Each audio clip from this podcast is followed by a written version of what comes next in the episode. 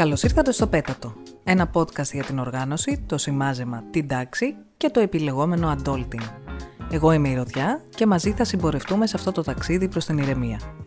Σε αυτή την εκπομπή κάνω ό,τι μπορώ για να καλύψω γενικές απορίες και να προτείνω πρακτικές λύσεις για καθημερινά προβλήματα, αλλά είμαι στη διάθεσή σας για να απαντήσω σε εξειδικευμένα ζητήματα είτε στην εκπομπή είτε και σε one-on-one συνεδρίες προσωπικής βελτίωσης.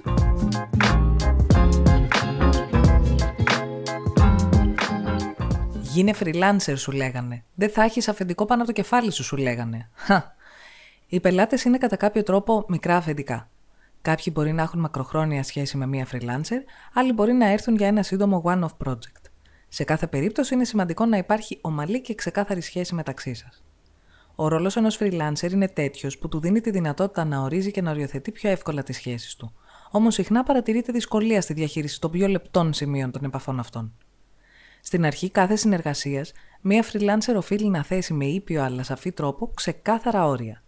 Αυτό μπορεί να επιτευχθεί μέσω του τρόπου επικοινωνίας και μέσα από τον ορισμό του έργου.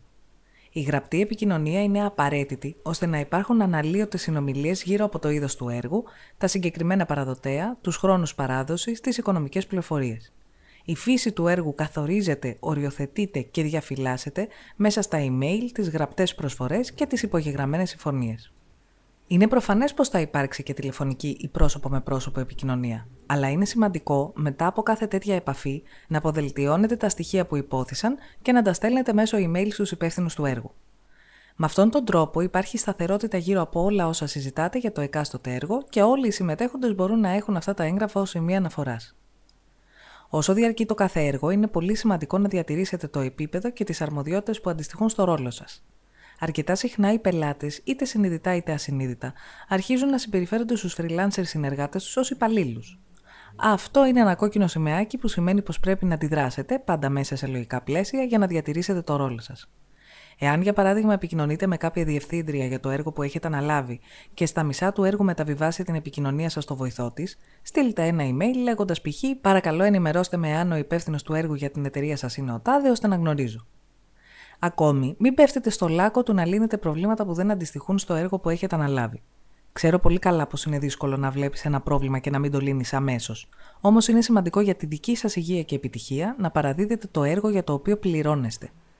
Εάν το πρόβλημα που βλέπετε εμπίπτει στις υπηρεσίες που προσφέρετε και αν αισθάνεστε άνετα, μπορείτε να το αναφέρετε στους συνεργάτες σας και αν επιθυμούν να σας πληρώσουν για τις επιπλέον υπηρεσίες σας.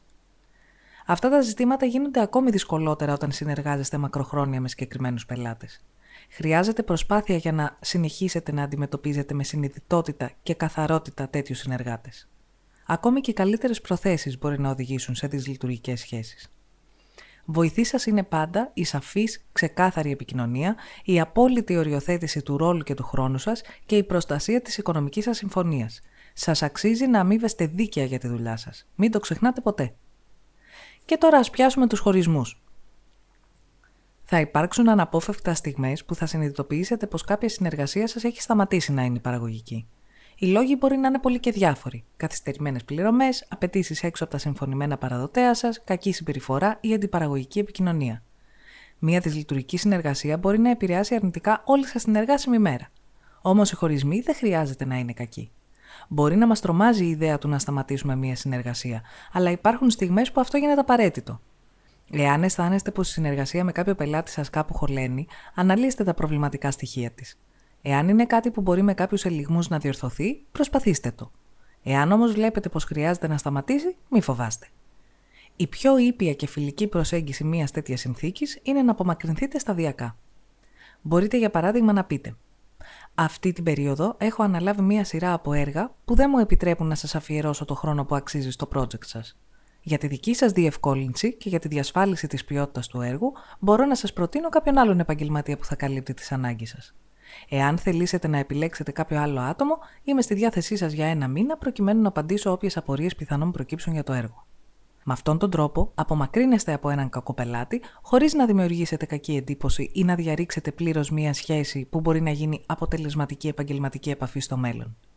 Οι πελάτες είναι ο λόγος που κάθε freelancer έχει τη δυνατότητα να κάνει τη δουλειά που της αρέσει. Με λίγη προσοχή, φροντίδα και οριοθέτηση θα έχετε συνήθως το κεφάλι σας ήσυχο.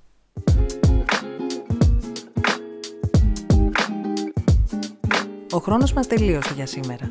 Μπορείτε να επικοινωνείτε μαζί μας για κάθε απορία ή πρόταση. Για τους κοφούς followers, αλλά και για όσες φίλες βαριούνται να ακούσουν όλη την εκπομπή, το πλήρες κείμενο του επεισοδίου υπάρχει στο site μας. Κάντε κλικ στη σελίδα Πέτατο για να βρείτε όλα τα επεισόδια. Ευχαριστείς για την ηχοληψία στον Νίκο Σπα και για την παραγωγή στην Tonya Goes to Hollywood. Σας ευχαριστώ που φτάσατε ως το τέλος και θα τα ξαναπούμε το επόμενο Σάββατο. Μέχρι τότε, ψυχραιμία, συγκέντρωση και συνέπεια.